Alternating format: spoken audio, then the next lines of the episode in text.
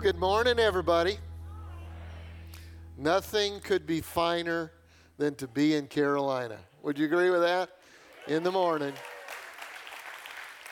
Now, I'm not talking about the Gamecocks. I'm just talking about how Jesus created this beautiful place and we get to live here. I want to welcome those of you who are joining us right now uh, from an offsite campus or in the warehouse or the chapel or online. We're glad that you guys are along. It's going to be a great weekend. Already has. This weekend we uh, hosted uh, the Unite Marriage Conference. Incredible, incredible time. Best conference I think we've ever had. And uh, I asked Jimmy Evans, who uh, was our guest speaker for the conference, to uh, stay with us this weekend, give us one more message. We're in a series called Finding and Keeping the Love of Your Life. And um, the first two weeks we talked about finding, we talked about dating uh, relationships and courting. Uh, and, and how we do that. What does the Bible have to say? Today we're going to talk about marriage, and uh, then next week we're going to do a Q&A, okay? And uh, your questions, and I just want to say it'll probably be a little bit PG 13, not because of our content, but because of your nasty questions. Okay, so. But uh, it's going to be fun. We're going to attack them, and uh, Q and A's are always fun. And, and, we will do some spontaneous Q and A's too. So if you got questions, go ahead and bring them. If, if you want to put them on the, on the uh, Facebook site, that'll be great too. I want to tell you about Jimmy Evans. Uh, Jimmy and his wife Karen have been married for 40 years. Some of you know that's a, a praise God. And uh, yeah, okay, all right. They have uh, they have uh, two children, married children, and they have four grandchildren. So I've been discipling him in grandchildren, uh, grand- grandparenting uh, this weekend. And uh, they have uh, a ministry called Marriage Today uh, that helps married couples. And they also have a television program that is, is seen by or is in 90 million homes weekly and, and in 200 countries. He's written a ton of great books. Uh, many of them are available uh, in the foyer here and I think at the various campuses also. Uh, and uh, just a good guy, uh, just a good guy. I really appreciate him. He's a pastor in, in Amarillo, Texas. I've been, been there for 30 years. and, and he's a Dallas Cowboy fan. And it's been a rough week for Dallas Cowboy fans. How of you know that? Do we have any Dallas Cowboy fans here? Yeah. I wouldn't do the whoop thing, not after. Not after Denver put a whooping on you last week. I just wouldn't do that, but it's okay. You'll have better days. But uh, anyway, I want you to welcome, if you would, my friend Jimmy Evans as he comes to minister to us this weekend. Thanks, buddy. Thanks, Steve. Good morning. It is wonderful to be here in Charleston. What a fantastic place. I've never been here before, so this is my first weekend here. Love it.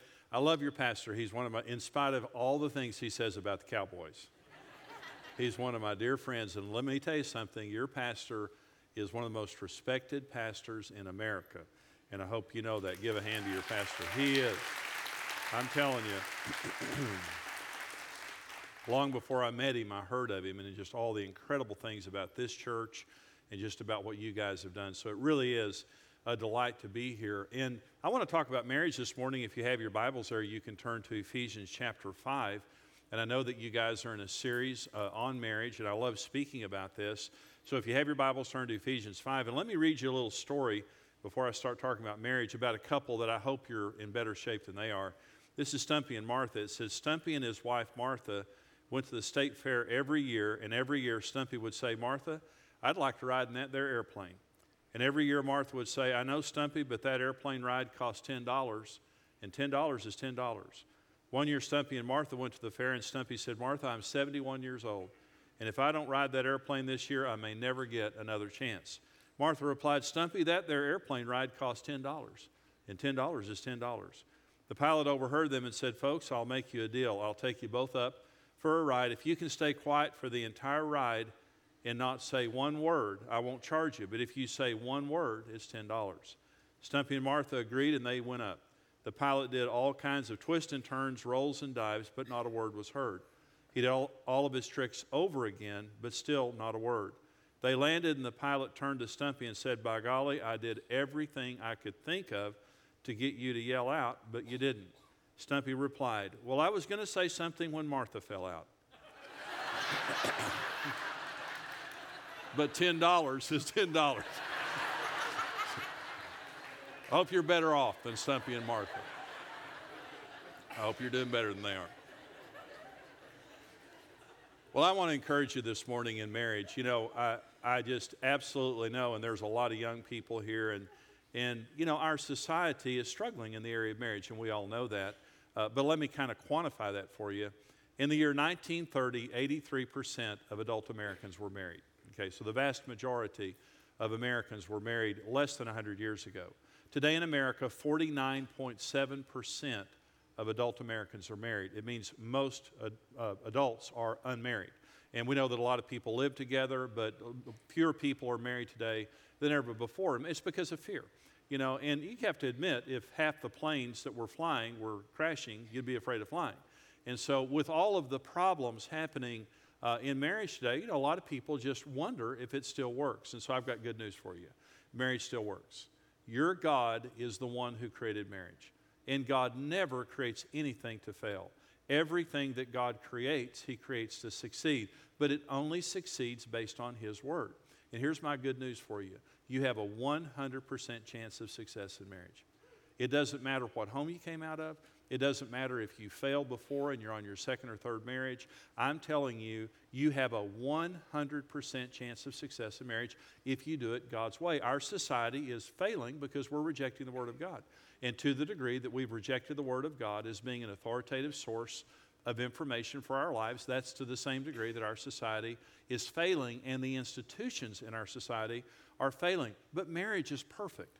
Marriage is perfect for you. You were made in your mother's womb by the God who made marriage, and He made you for marriage, and you can succeed in marriage. I, I, hope you believe me when I say that you can, you can have the marriage of your dreams. And I'm going to read this morning from the most important text anywhere in the world about marriage, anywhere in the Bible about marriage. Ephesians 5 is a mystery revealed.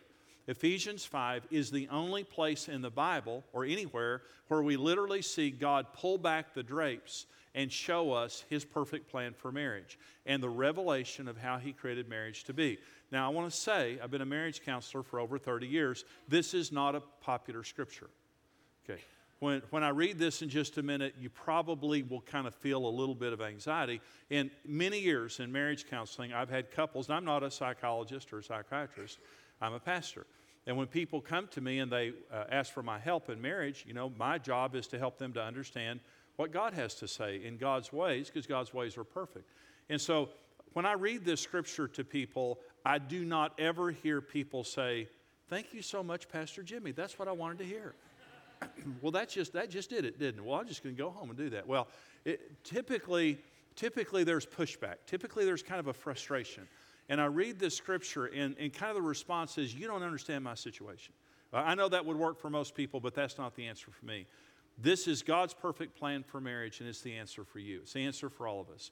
There is no plan B because plan A is perfect. I want to read uh, uh Ephesians 5, and I'm going to begin in, with an incomplete sentence, which is important. It says, submitting to one another in the fear of God. That's a very important sentence because his husbands and wives were completely equal. And what it's telling us here in Ephesians 5 is how to submit to one another in the fear of God. Wives, submit to your own husbands as to the Lord. For the husband is the head of the wife, also as Christ is head of the church, and he is the Savior of the body. Therefore, just as the church is subject to Christ, so let the wives be to their own husbands in everything. Husbands, love your wives, just as Christ also loved the church and gave himself for her, that he might sanctify and cleanse her with the washing of water by the word, that he might present her to himself a glorious church, not having spot or wrinkle or any such thing, but that she should be holy and without blemish. So husbands ought to love their own wives as their own bodies. He who loves his own wife loves himself. For no one ever hated his own flesh, but nourishes and cherishes it, just as the Lord does the church. For we are members of his body, of his flesh, and of his bones. For this reason, a man shall leave his father and mother and be joined to his wife, and they two shall become one flesh. This is a great mystery, but I speak concerning Christ and the church. Nevertheless, let each one of you in particular so love his own wife as himself and let the wife see that she respects her husband. Now, that is God's perfect plan for marriage. And when I, when I read that to, to couples, there are a couple of common responses that you get when you read that. And this is an interesting thing. We like what it says about our spouse, but we don't like what it says about us. Okay, that's, that's, that's an interesting thing. Every man loves the concept of a submissive wife treating him as the Lord. I mean, we love that. When I was an idiot husband, my, my wife and I got, we dated from, we were 16 and got married when we were 19. And in the first several years of our marriage, we almost divorced. I was, ter- I was dominant, I was verbally abusive, I was chauvinistic, and all of that. And I didn't know one other scripture in the Bible, but I knew that one. and, and when Karen started messing with me, I'd say, There's somewhere in the Bible says you're supposed to submit to me, woman. And it was a near death experience. She didn't like that at all, I'm telling you right now.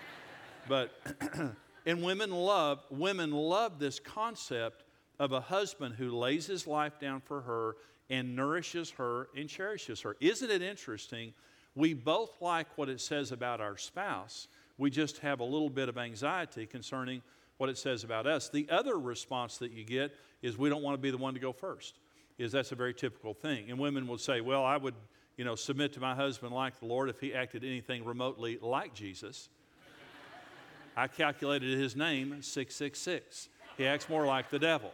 And if I just, you know, if I submitted to him, it would just encourage him and he would become even more evil. And so uh, some women, you know, that's their response. Some men, it's like if I showed my wife any weakness, I would be doing housework all night while she's sipping herbal tea in the bathtub, you know. And so we, we just have this anxiety that, that there's just something wrong with what this says about me, and I don't want to be the first one to go first. And so that's really true. This is God's perfect plan. There is no plan B.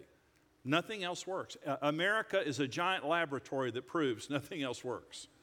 Okay. And in our marriage, after 40 years of marriage, I can say after several years of marriage of doing it the wrong way, we were on the brink of divorce. We've been married 40 years. We don't have a perfect marriage, but I'll tell you, I'm still married to my girlfriend.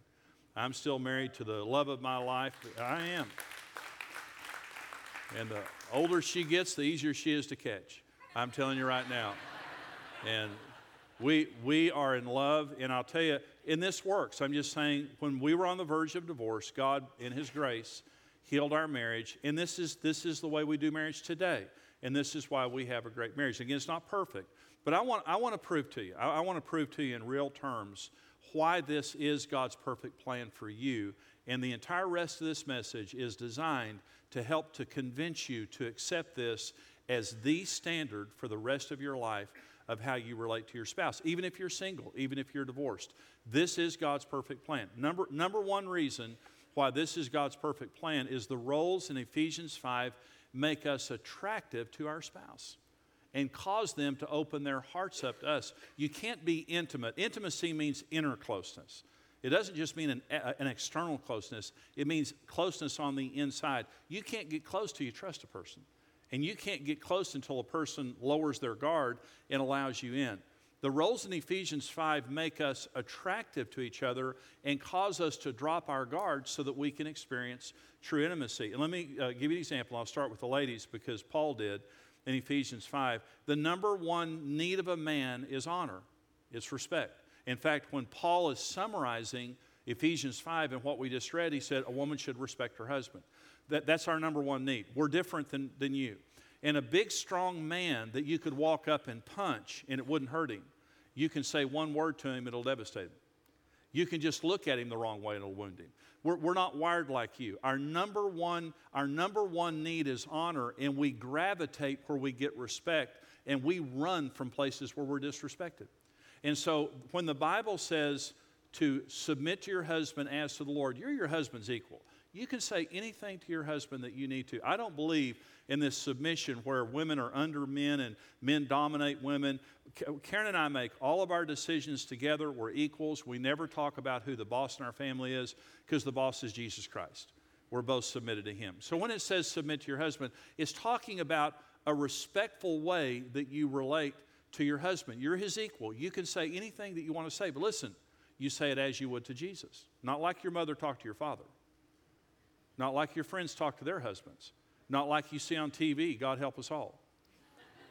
Not like, see, this, what is your standard for the way that you relate to your husband? I'm saying the standard in the Bible is as to the Lord, and it means you can complain, you can say anything you want to say, but the tone, the way that you say it is critically important. And the standard is how would you say this to Jesus? You can say anything you want to say.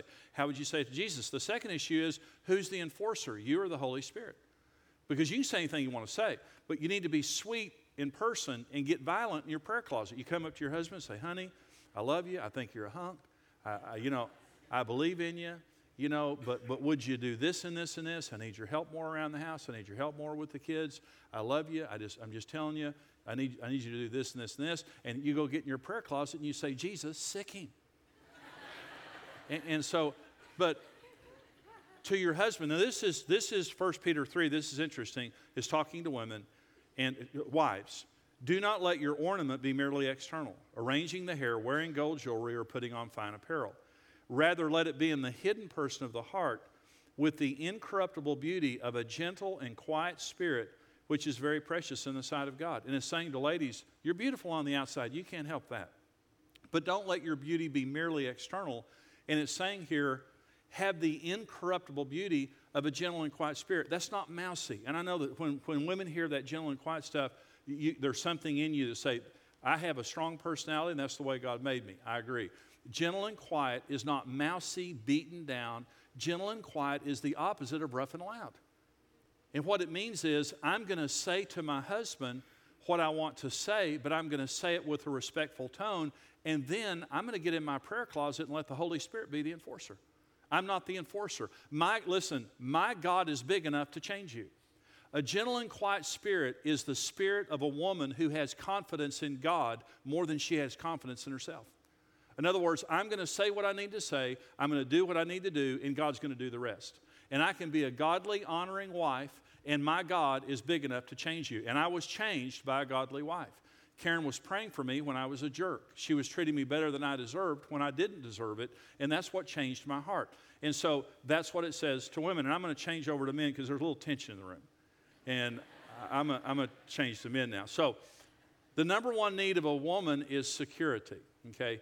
Uh, number one need for men is honor and respect. Number one need for women is security. Nothing makes a woman feel more secure than a selfless, sacrificial male. And nothing makes a woman feel more insecure than a selfish, detached male. And the Bible says to men, you lay your life down for her. You lay your life down. You nourish and cherish her just like you would your own body. In other words, very sacrificial. And that, that is very important for women. For when, and here's what I say to Karen. This is today versus 35 years ago. What I say to Karen is, you say it one time, it's done. To my hurt, it's done. You come first. Your needs come first, and what you need comes first. You'll never have to nag. You'll never have to beg. You ask me what to do.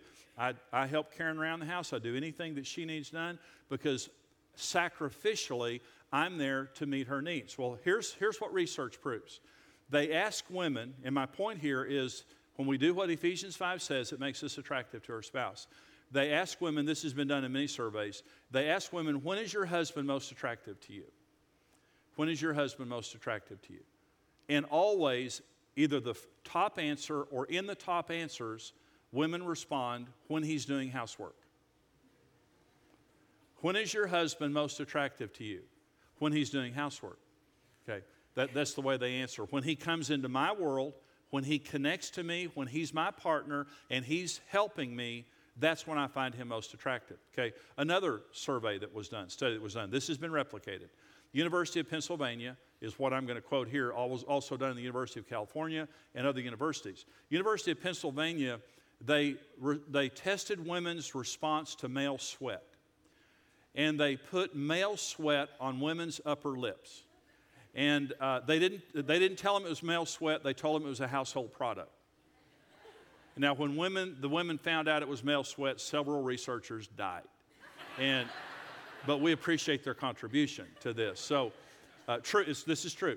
At the University of Pennsylvania, they told women this is a household product and we want to see how you respond to it. So they put male sweat on women's upper lip and they wired them up so that they could physiologically re- respond, see their response to male sweat. So when women are under the influence of male sweat, what they find is they become happy, they relax, and they become romantic. So let's review. They, They ask women, when is your husband most attractive to you? When he's doing housework. And then women have a very positive response to male sweat. So let me give the men here the interpretation of this.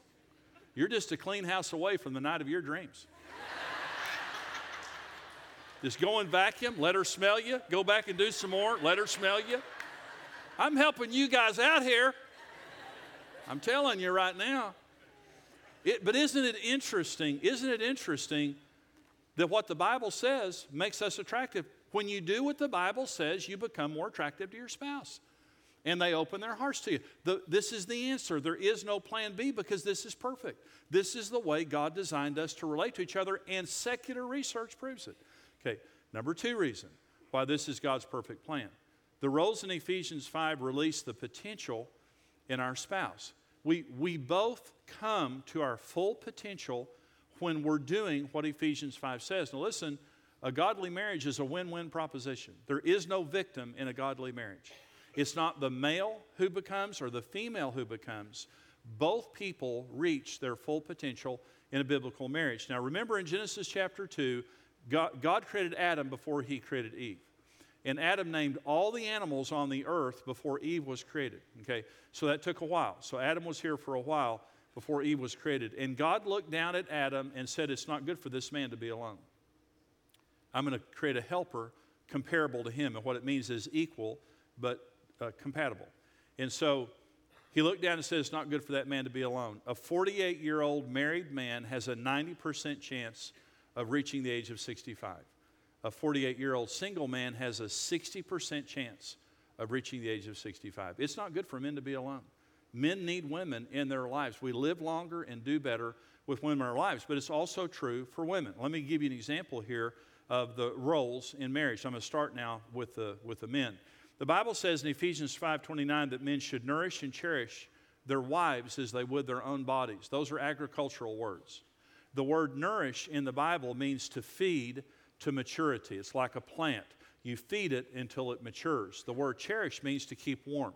It's like an orange tree that you have to keep it warm from the frost so the oranges aren't damaged. The word husband is an agricultural word. The word husband means grower and tender. We are growers. What are we growing? We're growing our wives. What are we growing our wives to become? What God made them in their mother's womb to be.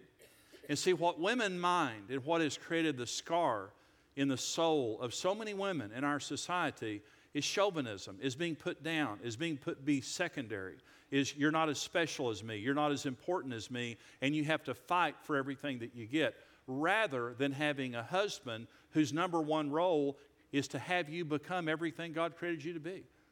My job as a husband is to find out why God made my wife in her mother's womb. And I find that out from God, and I find that out from my wife. What did God create Karen Evans to be? And I then become God's partner in her becoming that. If it's an astrophysicist, if it's a doctor, if it's a stay at home mom, if it's a worship leader, if it's a school teacher, whatever it is that God created Karen to be, my focus isn't on me, my focus is on her. And I give my life, I lay my life down, and I nourish and cherish her. Now, back when we were on the brink of divorce, it was about me. I mean, I was a chauvinist. I was raised in chauvinism. And when I saw my family, because the, the women in my family, I'm saying, were very subservient. And they, my grandfather never dialed the telephone for himself. He never did anything for himself. My grandfather literally would just reach over and thump his coffee cup, and that meant for my grandmother to give more coffee. Nonverbal commands, that's kind of the ultimate, you know. And just reach over. I tried that once with Karen. I thumped my iced tea. She said, You better be killing the fly, pal. And they, I mean, when I married Karen, I, when, I, when I was raised in chauvinism, I looked and I thought, that's a, A, that's of God, and B, I want one of those. And I married Karen, and she did not train well, to say the least. And I thought, man, I got a dud there. So, but I was, I was a male chauvinist pig, and it was all about me. I just thought she married Mr. Wonderful. She's along for the ride. She's blessed. And uh, that's the way I thought. And when God, when God changed me and I began to see that women were equal, is I'm saying if I would have had to stand in account before God at that moment, I was verbally abusive, I was dominant, I was an idiot. But I'll say today, I can stand before Jesus, and here's what I can stand, say in the presence of Jesus I was your partner on this earth to bring Karen Evans to her full potential. And today she's doing every single thing that God has called her to do, and she's happy and she's fulfilled. Because I'm a husband, I'm a grower. I grow my wife, and I'm here to bring her to her full potential in God, to be everything that God wants her to be. And women love that. Women become in the atmosphere of a sacrificial man who helps them and nurtures them to become everything they're supposed to become. And so that's the way that God created it. Men, a good husband is a good greenhouse. Literally, we become an environment of constant nurture and protection for our wives to become everything that God wants them to become. A, a, good wife, now it's different when you change to wives here in the role of wives because we don't have the same needs that you have. Men become in an atmosphere of respect and honor. Again, it's our number one need. Ephesians 5:33, where Paul is summarizing what he's saying, he says women should respect their husband. Uh, Proverbs 31, this is interesting. This is the whole chapter of Proverbs 31 is about the excellent wife. And it says, The excellent wife, her husband is an elder in the gates of the city, but it attributes it to her, not him. What it's saying is, she created an elder. Her husband, she treated him like an elder before he became an elder, and he rose to the level of her respect. That's what it's saying here. He became an elder in the gates of the city. It says in 1 Peter 3 that Sarah called Abraham Lord. That Sarah, uh, Abraham and Sarah in the Old Testament, that Sarah called Abraham Lord. And I told Karen, I said, it's 21st century, you don't have to call me Lord. Something like, oh, great one, it's fine with me. Is I'm, I'm humble and I don't need that. But, and you would say, well, if I was married to Abraham, I would call him Lord too. You know, he's the father of the faith. He, you know, all the things about Abraham. On two occasions, Abraham lied about Sarah being his sister. The Bible says that Sarah was very beautiful, and men, kings, were approaching Abraham, and he was afraid that he was going to get killed over Sarah. And so rather than saying, This is my wife, on two occasions he said, This is my sister, and she was taken into another man's house, and some very bad things almost happened.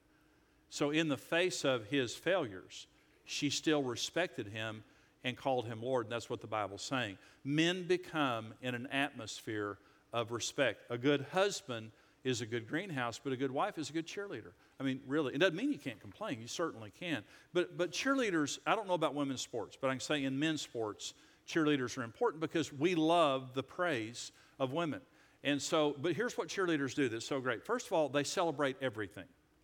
It's not just the big stuff. If you ever watch a football game, just you make two or three yards, they're great with that.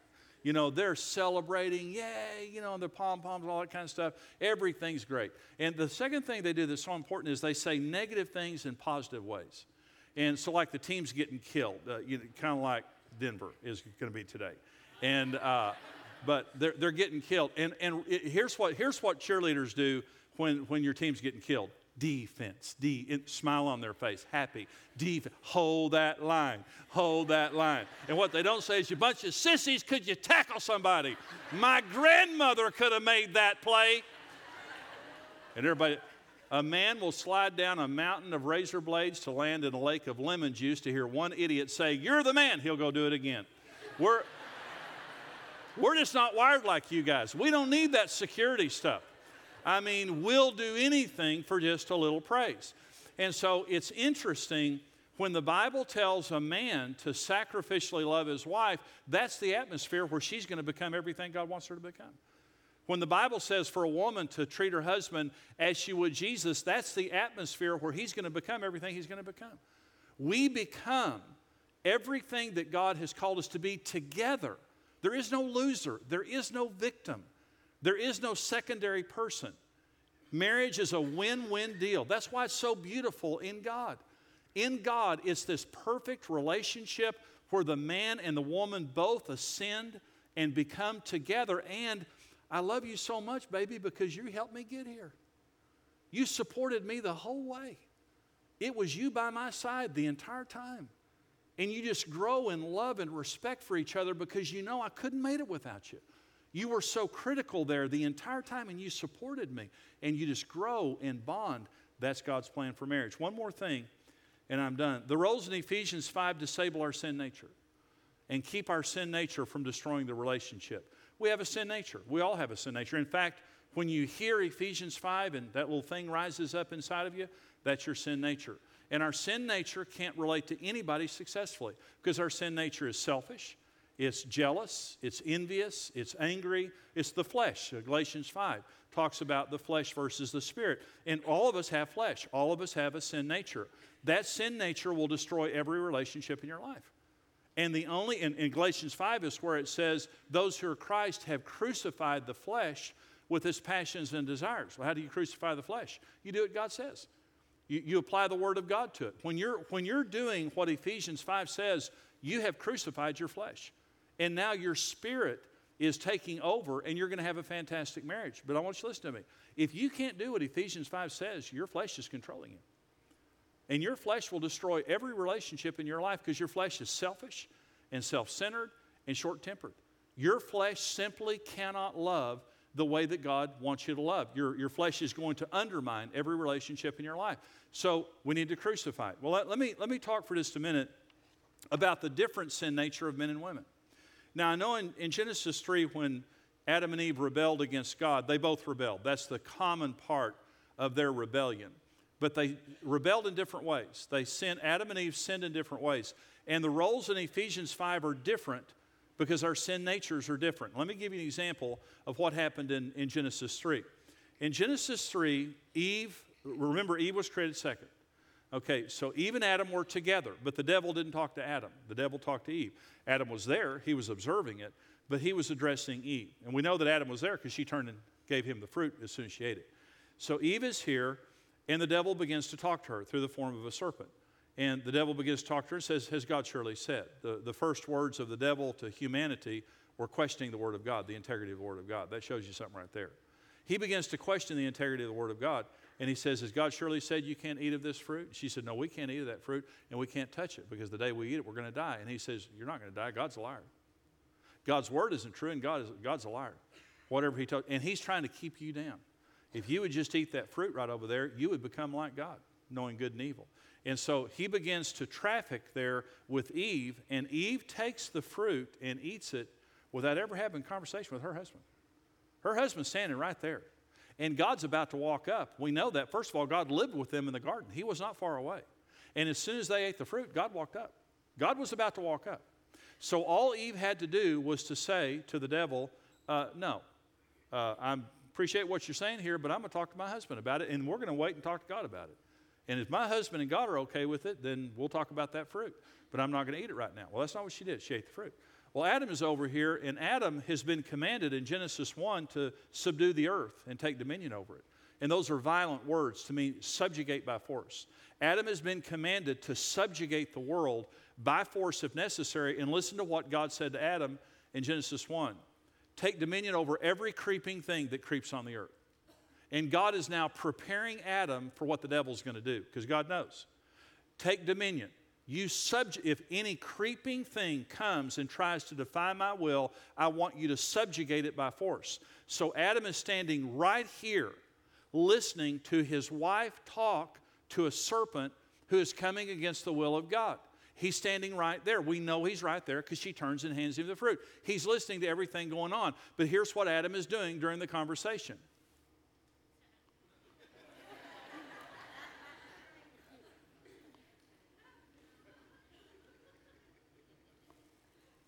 checked out, passive. Eve's sin was independence. She thought she could make a good decision without her husband or without God. She thought that in herself she had everything she needed to make a good decision. So Ephesians 5 comes and puts an extra layer of authority on women to crucify that independent spirit and to say to women, don't act until your husband is good with it just like Jesus. Submit to your husband, you're his equal, but you treat him just like you would Jesus. You don't act without your husband's advice. You're incomplete without your husband's advice. It's going to take both of you to make good decisions. So you don't act without your husband. This is what, and Karen and I, we never act without each other. It's not just for women, it's for men. But if when women stop and respect their husband and consult with their husband, it crucifies that and it keeps the devil from destroying their relationship. But the sin tendency of women is just kind of a prideful independence. Now, for men, it's being passive. I'm, I'm, men know this, but I'm saying as being a man and being a pastor for many years, our sin is just passivity. God commanded Adam, and he said, You take dominion over the earth, you be the leader.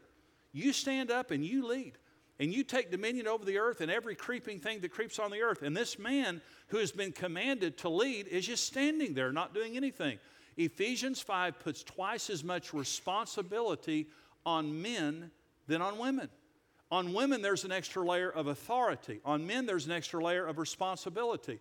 And Ephesians 5 says, You act, you lead, you lay your life down. You nourish and cherish her. You be the leader of this relationship, just like Jesus Christ, a servant leader, but a true leader. You stand up and lead. And when men take that responsibility, it crucifies our passive nature that destroys relationship.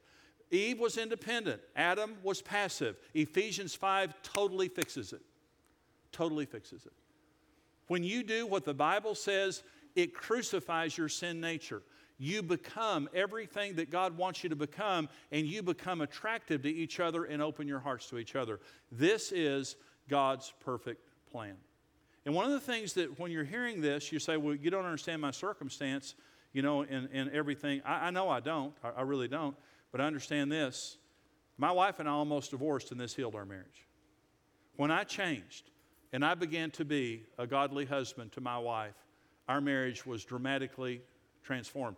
And I did it first. I did it first. Now, my wife actually did it first. She was godly before I was. But when I repented to my wife for everything I had done, I changed. And I began to do this as best I could, imperfectly, but I began to do this. It transformed our relationship. My encouragement to every man here is you go first. You be the leader of your home, you go first. If you've done something wrong, tell your wife, I'm sorry for what I've done, and I want to be a godly husband. I want, to, I want to be an Ephesians 5 husband to every wife, regardless of your circumstance. This is God's standard for you as a wife. Your husband can be changed, your husband can be transformed, but it'll happen as you assume your role as the Bible defines it. I want you to bow your heads with me if you would. I want you to think if you're with your spouse there, you can hold hands or put your arms around each other, whatever, just make a point of contact. Now, I want you to think about what I've said, even if you're single, even if you're divorced and you're here, you're unmarried, will you accept this as being the standard of your marriage? Every man, every woman, will you accept Ephesians 5? Not using your spouse as your excuse, but believing that this is right for you. Nothing else works. Nothing else will ever fulfill us, and God won't bless anything else. The only thing that God will bless is His Word. Father, I pray that you'd heal our hurts and our disappointments. And some of us have come out of backgrounds of unbelievable pain related to marriage and family. And Holy Spirit, I pray that you'd heal that. But Lord, I also pray that you would just enlighten us to the fact that those failures and pain didn't come from doing what you said. And I pray right now that you would come, Holy Spirit, and give every man the grace to change and to become a godly husband. And that your standard would be our standard. And that we would never lower our standard to become like anyone else or to become like the world. I pray, Holy Spirit, that you would just anoint men with the spirit of a godly husband, a Christ like husband. I pray for women that you would give them the grace to change and the grace to be godly wives. That the role in Ephesians 5 would be their standard, regardless of what any other woman does around them, that their standard would be your standard, and that they would hold it by faith and believe in it. And I pray that you would bless them as they become a godly wife according to your word. And I bless this congregation, Lord, every, every campus, every service. I just pray, Jesus, you lived and died and rose again to bless us with every heavenly blessing. And I pray right now that you would open the windows of heaven and pour out a blessing on every single person here. And that you would pour out a blessing that they could not receive, that they would be supernaturally and super abundantly blessed. In Jesus' name, amen. God bless you guys. Thanks for letting me be with you. Amen.